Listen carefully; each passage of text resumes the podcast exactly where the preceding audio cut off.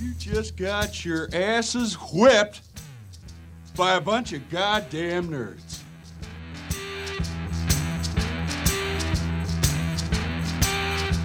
Hey, sports fans, welcome to Sports Nerds. Here are your hosts, Dr. Samuel J. and Dr. Brian Schrader.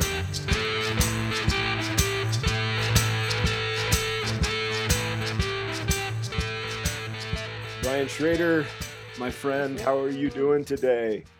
Good. How are you, man?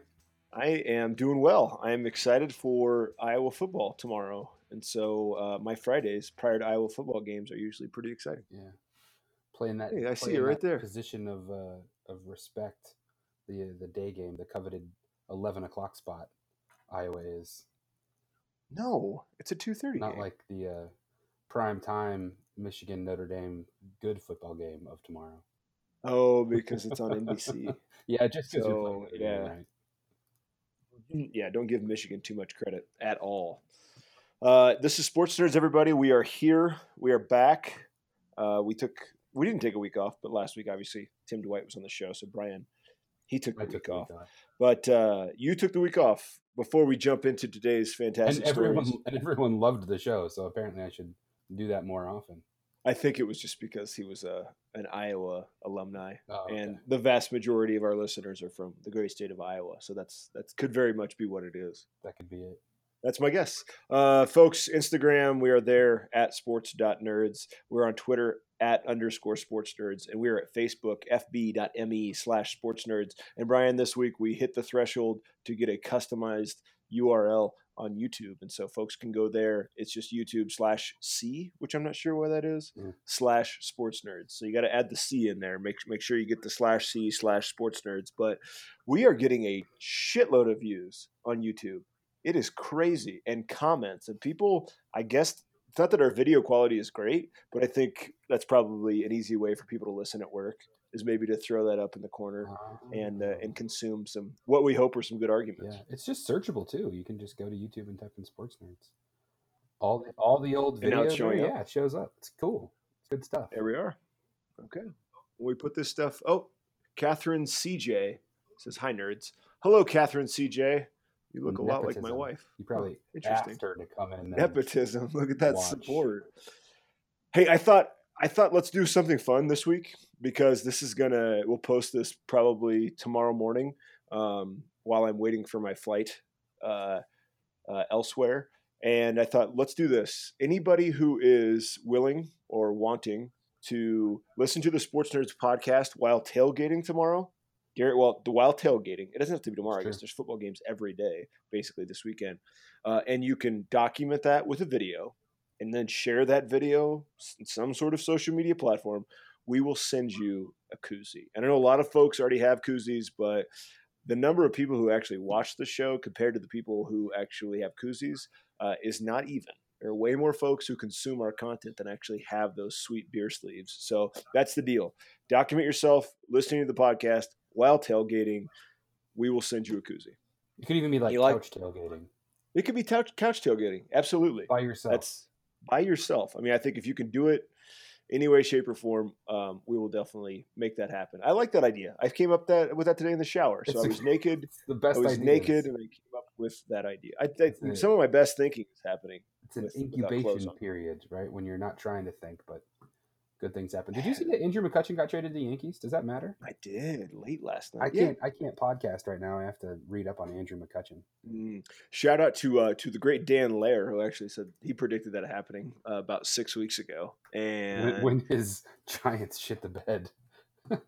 Yeah. Well, he said the Yankees too, which it works out for the Giants. I think they got a guy who, when he was going to play another 5 weeks with the Giants, and they end up getting something for him, and it worked out. So smart move by the Giants, smart move for the Yankees to get somebody in there that has, I wouldn't say a ton of postseason experience, but certainly a veteran player. But hey, we're going to jump back to baseball. $15 million this year. Sorry. For 1 year. Wow. That's good though. Yeah. The Yankees have that money. Yeah, I was going to say who's picking up the majority of that. I wonder. I'm not sure. I would like to see the specifics of that contract. He's actually been pretty good this year, 110 OPS plus.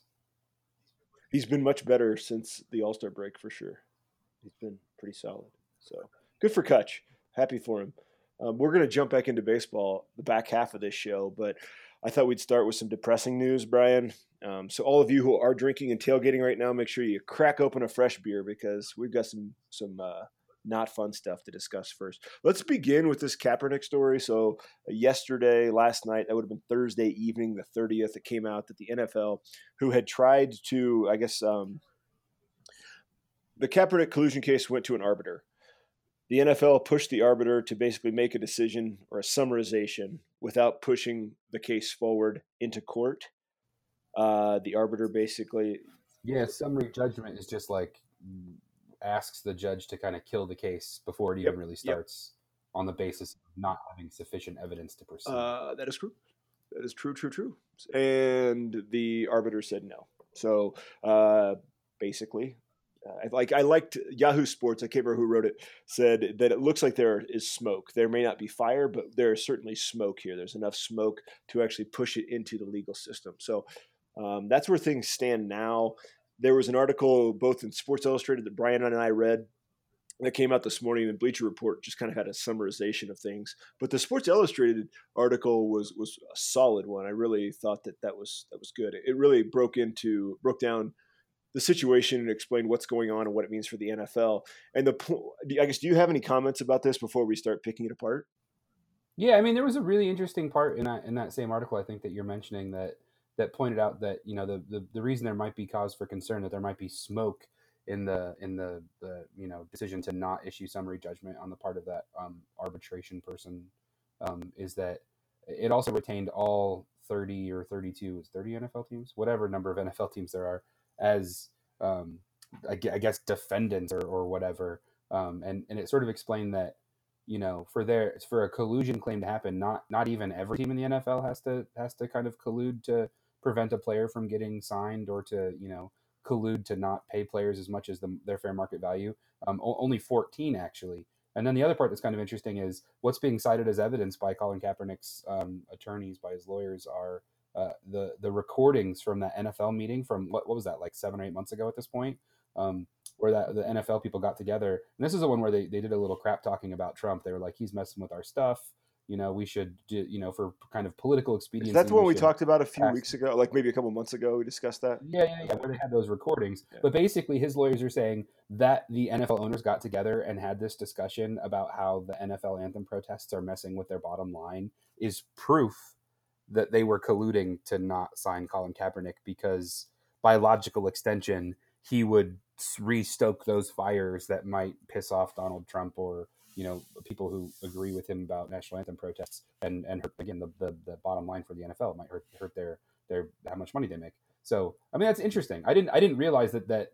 I mean, I knew, like, there was Kaepernick, and then a result of that was this blowback and, you know, more national anthem protests. But it kind of is circled back now, where Kaepernick is saying, hey, look, you know, the statements issued by the president and the resulting conversations by the ownership prove my point that teams got together and said we can't sign this guy because you know, he's causing controversy that's not making us money, which is interesting. That's always been my kind of defense of the ownership, and it's not been a very full-throated one, but kind of like, I guess I understand why you would choose not to sign somebody who's a lightning rod, right? I've always understood why teams didn't want Tebow, right? Like, he's a backup quarterback who's going to generate way too much press, and he's going to, you know, just piss people off, and you're in a fan base calling for him to start games when he has no athletic reason for doing so. So I've always kind of understood that.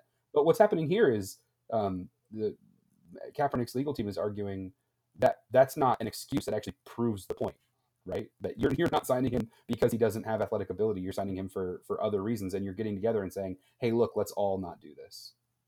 Seems pretty fucked up to me.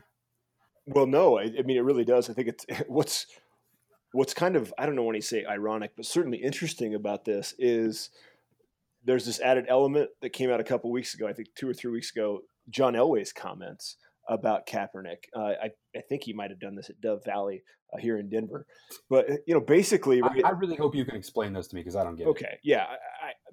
I think I can explain it through somebody else's interpretation. But what we are about to discuss in terms of John Elway's comments, it will actually, it appears...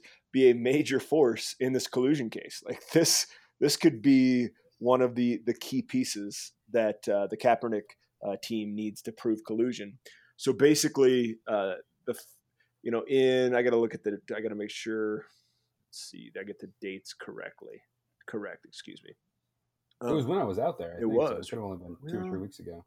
Where is it? Oh, shoot. I had it. I had the dates. There we go. Okay. So April 2016, Elway had brought up the idea, and apparently there were actual discussions with Kaepernick or his agent of signing him here to for the Broncos. $7 million was apparently the offer on the table. And by the end of, so that was April 2016. And then in March, right, March 2017, so almost a year later, which is basically 1 year after, or sorry, 1 year in which the protest happened, that offer was off the table. And the point is that's ironic because Kaepernick actually had a better season, I believe. He played better in 2016 than he had the season prior. In which, you know, I guess Elway was thinking about offering him $7 million. So to clarify my comments there, what you have is the Broncos being interested in Kaepernick prior to the protests, showing a willingness to paying him up to $7 million for a one-year contract after the protests, and specifically after a season in which he was better than the season after which he was offered the contract. There is no offer on the table anymore, and they show no interest. So if you look at this, I don't know how it's going to work in court. You know, I'm not quite sure. Obviously, in a criminal court, it's going to be it would be much different than perhaps in a civil court. But certainly it shows that Elway and the Broncos and maybe the other NFL owners that are part of this case had no desire to sign Kaepernick despite his talent, but despite his potential, solely on the protesting. And perhaps, as you're pointing out, the influence of the now president of the United States, Donald Trump. Is that your understanding of the entire situation? I tried to really parse through that and make sense of it. Is that your read? Well, yeah. Okay. I mean, I don't know how this is going to shake out. I don't have the legal expertise or knowledge to really weigh in, but it seems to me that, you know, like a lot of these more complex criminal issues, you kind of have to prove state of mind, right?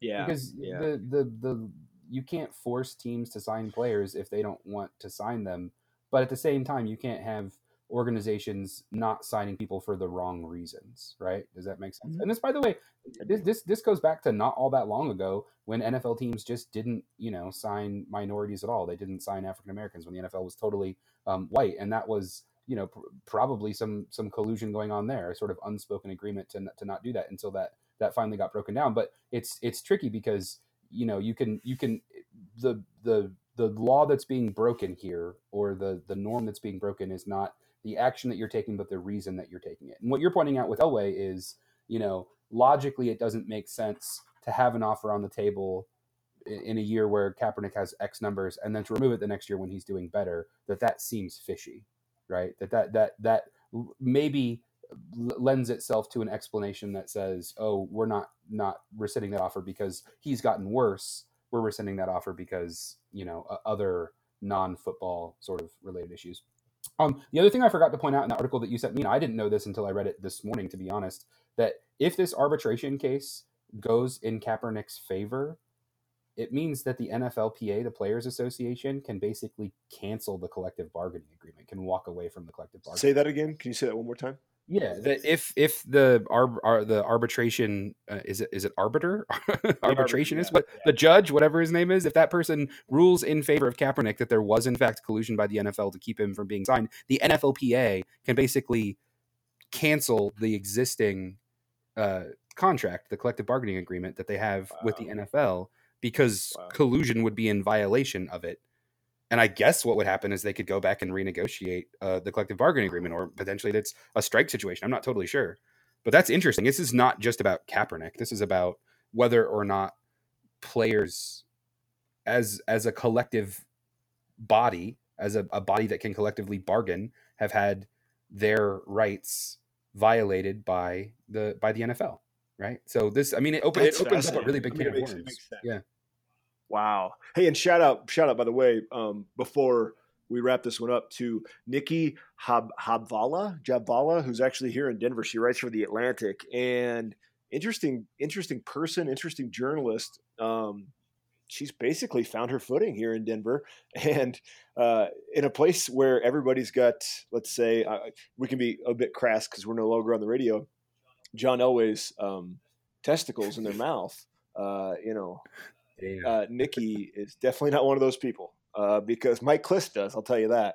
That dude loves him some John Elway and some Broncos. And so I think it's great. I think it's fantastic that this story obviously comes from here in Denver. But I mean, it's a big – this is the kind of shit that happens, right? You have all of these NFL owners who think that they are above everything. They certainly believe that they're above the players. People get pissed off at the players for kneeling.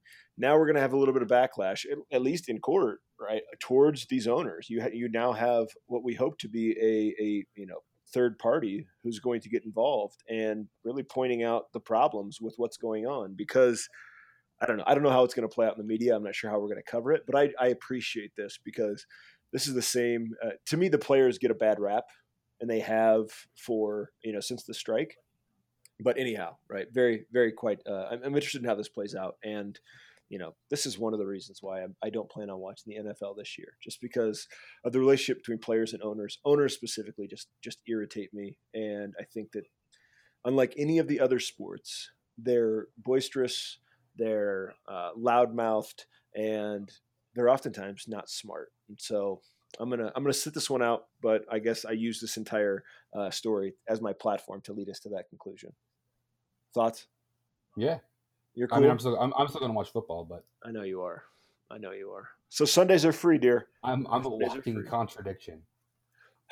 One of these days we got to talk about that. By the way, I told Dan, and sure, we need to get Dr. Brendan Kendall on this show, who's not a huge sports fan, but he talks a lot about communication ethics, and I think that would be some interesting perspective, as long as we can basically kind of, what am I trying to say? Harness him. He's a talker. I can I can agree with everything you just said, and also think that the Red Zone Channel is badass. So I know, but the mental calculus that we do is pretty extensive. I'm going to tune into Iowa football tomorrow. I'm going to tune into a lot of football tomorrow when I'm not forced to be doing wedding things. And I'm going to watch a lot of that stuff. So, a lot of college football. All right, let's move on to an even more depressing case, which would be, I guess, do you want to start? Well, no, let's start with Michigan State, right? Yesterday, the NCAA, basically, they concluded their investigation of Michigan State. They wrote a letter and said that the athletic department handled Larry Nassar's abuse of student athletes and had the fine, and the school also handled allegations of sexual assault against members of the basketball and football teams. Fine, cleared on all counts. No rules were broken, and Michigan State will be allowed to move along. Now, obviously, there will be civil cases that happen. Can the law get involved, Brian? I mean, are we there? Right, this can become a legal case. Yeah, no, they can. There's a Michigan State gymnastics coach who's being charged now, criminally charged with getting reports from gymnasts and not passing them on properly, which is, you're a state employee, you're a college teacher. There's federal guidelines that oversee every college employee. They make you a mandatory reporter if someone comes up to you and says that they're, afraid for their lives, or they've been assaulted or sexually assaulted or suicidal or whatever. You have to tell somebody, like you do, I do, federal employees do. So there's definitely the long arm of the law reaches into, the college classroom and the college athletics department as well. I was rolling my eyes the entire time we were talking, and it was not at you, for anybody who noticed that. It was at this, like, how in the world can the NCAA be like, oh yeah, the university handled this fine when there's a gymnastics coach being charged for getting reports from gymnasts that they were being sexually assaulted, and then like turning around and not reporting that stuff anywhere. Look, obviously it didn't get handled fine. So like one of two things is true. Either the NCAA has, no interest in doing a thorough investigation that might put a black mark on some teams that are, within their purview or whatever, or their standards are just incredibly, incredibly low and they need to be reevaluated. It's insane to me that you could have a case like Larry Nassar with how many charges, how many counts in the hundreds, And the NCAA be like, yeah, there's nothing that we expect the university to have done differently. Well, that's bananas. I mean, this cannot stand, man. Like I can't. No. I'm at a loss. I really am. You're obviously, you know, this gets you a little hot under the collar. So, what is the? You used this morning. You woke up in Michigan. What are folks saying there about this? You know, news, because it broke kind of late yesterday. Yeah, I haven't heard anything. Yeah, I'm not. Maybe it's not soaked in yet. I don't know. Personally, when I heard the story of the gymnastics coach, and this is a couple days old now, if not a week old, of her getting criminally charged, I was like, you know, finally, right? We talked about this when the story broke months and months and months ago, that at some point we need to draw a line where the culture of competition and a winning culture gives way to just normal common sense, right? where you know, once the 30th kid comes to you and says they got sexually assaulted by the doctor, instead of being like, oh no, you're blowing it out of proportion, you're like, oh no, maybe there's actually fire here, right? I don't know.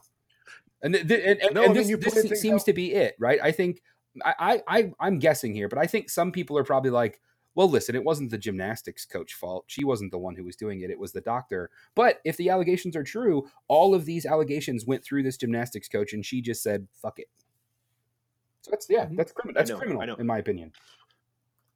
Oh, dude, it's terrible. It's a terrible situation. And I mean, there's another one happening just south of there, and we'll jump into Ohio State here in a second. But you pointed this out, like you said a couple weeks ago, saying that money is such a significant factor in these decision-making processes, and clearly that goes up not just at the university level, but all the way up to the NCAA. There's a really good paragraph here I'll glean from Deadspin's article on the situation, and I'm trying to think who wrote this. Tom Lee, maybe? No, Devorah Myers wrote this, and it came out yesterday afternoon. If you were expecting action from the NCAA in these matters, then you don't know the NCAA. Over the last few years, the NCAA has failed to adequately sanction institutions that have engaged in academic fraud. UNC Chapel Hill creating fake classes for athletes so that they would maintain their eligibility, or child sex abuse. Though it initially sanctioned Penn State in the wake of the Jerry Sandusky situation or case, these punishments were eventually reduced. I mean, this is the thing, right? I mean, the NCAA puts itself, right, has literally constructed a hierarchy in which it is at the top. And it is at the top and has all the power to dictate everything below it, how schools act, how athletes act, how coaches act. And then when this situation happens, right, when serious cases, I'm not talking about some athlete tweeting something racist, and I understand that's serious, but in the grand scheme of what's going on here, this is major.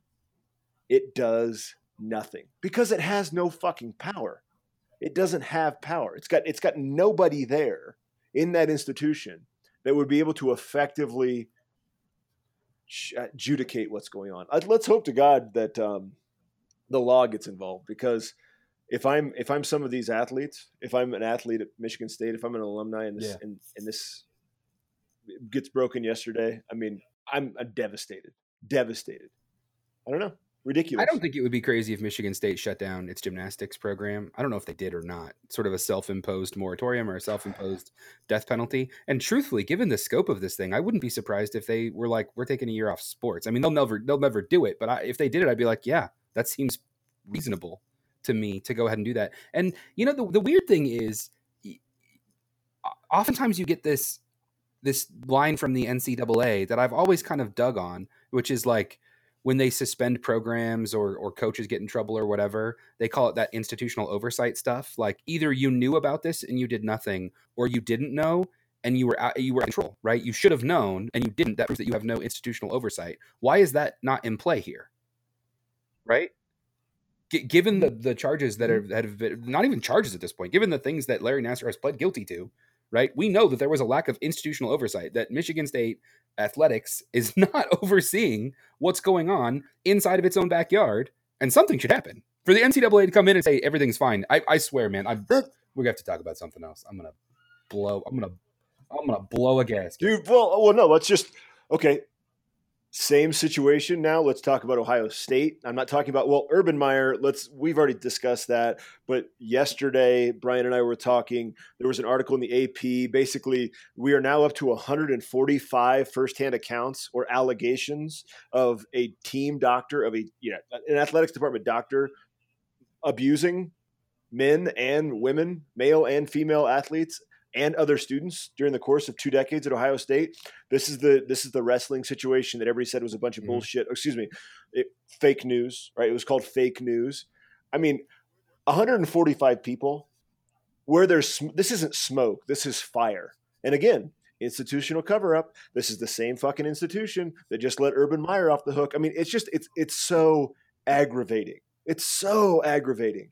And this governing body that is the NCAA focus on this shit, not whether or not some AAU coach is paying $50,000 to a kid that's got nothing. Like, I just don't understand. Getting Johnny Manziel for selling autographs. Oh my God, man! Frustrating. This is just yeah. I don't know. What do you think? When you read this story about Ohio State, did you have thoughts on this, or did you want to talk about Urban Meyer? No, where do you stand? It was deja vu all over again, man. It was the exact same thing. And listen, if you go back to the episode when we talked about this Ohio State thing, you know, we speculated that maybe the Nassar thing was going to, and this is sort of like a broader, I think, kudos to the Me Too movement of giving people the courage to fucking come out and say and say what happened to them, right? That I don't think that this will end with Ohio State, right? It seems to be an MO, right, of people in positions of power, you know, doctors having sort of more access to people than others and being in a position of trust might be in a position where they're more likely to get away with something like this. I wouldn't be surprised if you have more stories like this that break. But it seems like in both cases, you know, in the Ohio State wrestling case, it was an open secret. Like, there's no doubt that everyone knew about it in the locker room because they would joke about it, right? Does that mean? And we've already covered the problems with that and sort of the machismo that goes along with that and kind of the unwillingness to recognize it for what it was in the 70s and 80s and that sort of stuff. But it seems clear that there was knowledge about this and that no one took any action for whatever reason, because they didn't want to believe it or because they thought it would cost them money or whatever, right? I don't know, man. I know it's frustrating. I can tell that you're super, super pissed off, and I am too. Obviously this, I'm guessing we're gonna have to talk more about the Ohio State, the doctor, that Dr. Richard Strauss. I mean, it's an AP story yesterday. It's gonna gain momentum. It's a really poor time, right, to be getting too much attention because college football is starting, and we know that media outlets are going to focus on that. But I wanted to say something before we move on to the final story of today. Ohio State trustee Jeffrey Wadsworth actually resigned yesterday because he wanted harsher punishment for Urban Meyer. There was a really good article in Bleacher Report about this. So basically, Wadsworth, his quote is, "I didn't feel that I'd seen high integrity behavior." And you have this dude, right, who is stepping down basically because Urban Meyer got 3-game suspension for how he handled the domestic abuse allegations towards former receivers coach Zach Smith. If you listen to the apology or whatever the hell you would call that, he cops to knowing that it was going on and then just simply mishandling it. And so, hey, props to this guy for having a spine, right? For leaving this position at OSU. I'm guessing a very, very powerful position, and, you know, basically telling the school to go eat shit because they didn't do it right. So, yeah, interesting. Very, very interesting. Yeah, it's kind of an interesting, protest move, right? To see if it draws more attention or whatever. Probably won't. Yeah, Brad Yachty. People know who Urban Meyer is, and they have no idea who Jeffrey Wadsworth is. Yeah. Now Brad Yachty is on. He's following the live stream there on Facebook and mentioned the Tom Herman allegations or implications, right? Which is, if you've been reading up on that, perhaps involved in some of this situation, knowingly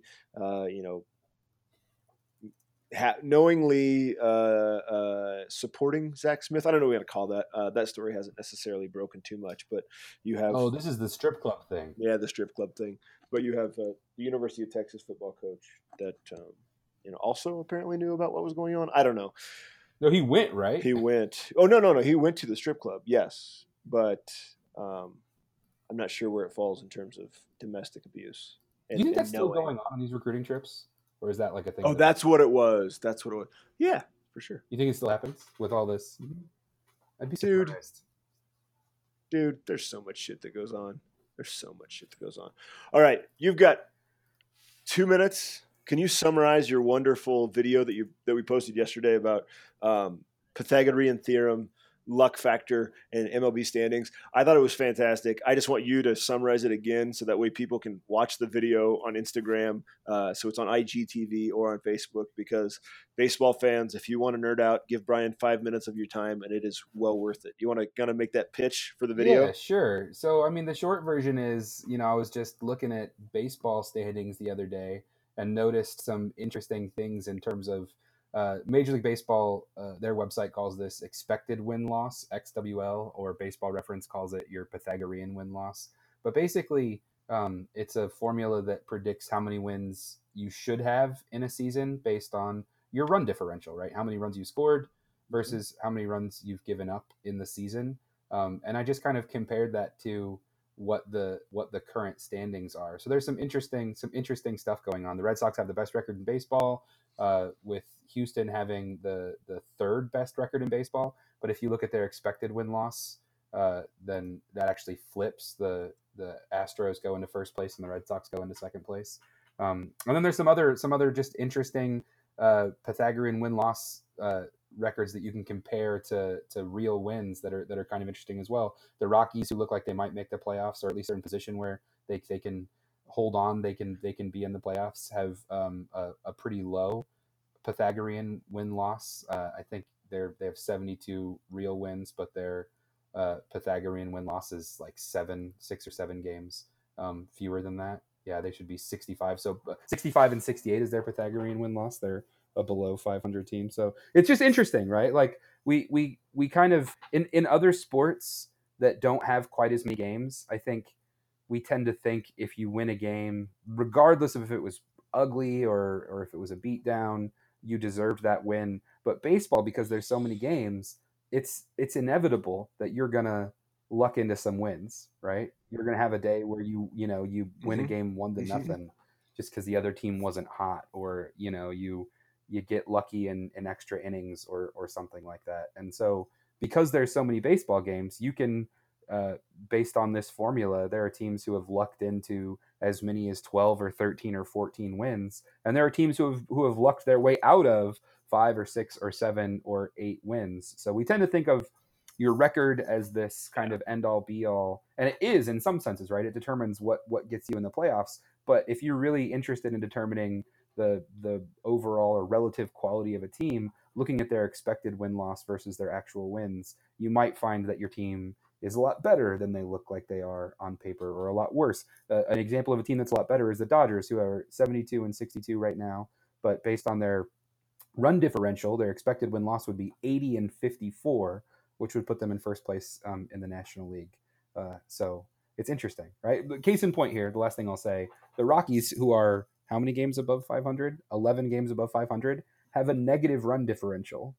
They've scored 624 runs, and they've given up 638 runs. If just based on that run differential, you would expect that team to be below 500, right? Not 11 games above 500. Yeah, I know. Man, I hate, and the thing about that, like you just reeled off those stats. I really feel bad for the Dodgers. I mean, Dodgers could miss the playoffs. They could miss the playoffs, and if you look at that number, they're a very good team. Right? Pythagorean win-loss, they should be the 5th best team in baseball. Oh my God! Houston, Boston, New York, Cleveland, Dodgers. They should. Pythagorean win-loss has them at 80 and 54. Yeah. Their luck factor. Luck factor is what the luck factor is the difference between your actual wins and losses versus your Pythagorean win losses, so it can be plus or minus. They have a -8 luck factor, same as Houston. That's, jeez. And Seattle is a +12 luck factor. Yeah, that's another statistic. All right, pal. Well, that was fantastic. I'm glad we could end on a high note. Everybody, again, if you're listening to this podcast tomorrow while you're having an adult beverage, and consuming some college football. If you wanted to post that somewhere on social media to document that you're doing that, we will send a Sports Nerds koozie your way, and we would really, really love to do that. We've got a brand new supply of koozies, and I think, Brian, we need to do shirts. I think we got to do shirts. Shirts, yeah. Are we going to do Iowa colors again, or are we going to mix it up? Well, we can probably mix it up. We should do customized shirts with our faces. We could do Michigan colors. We could do Iowa colors. Let's experiment. We'll figure it out.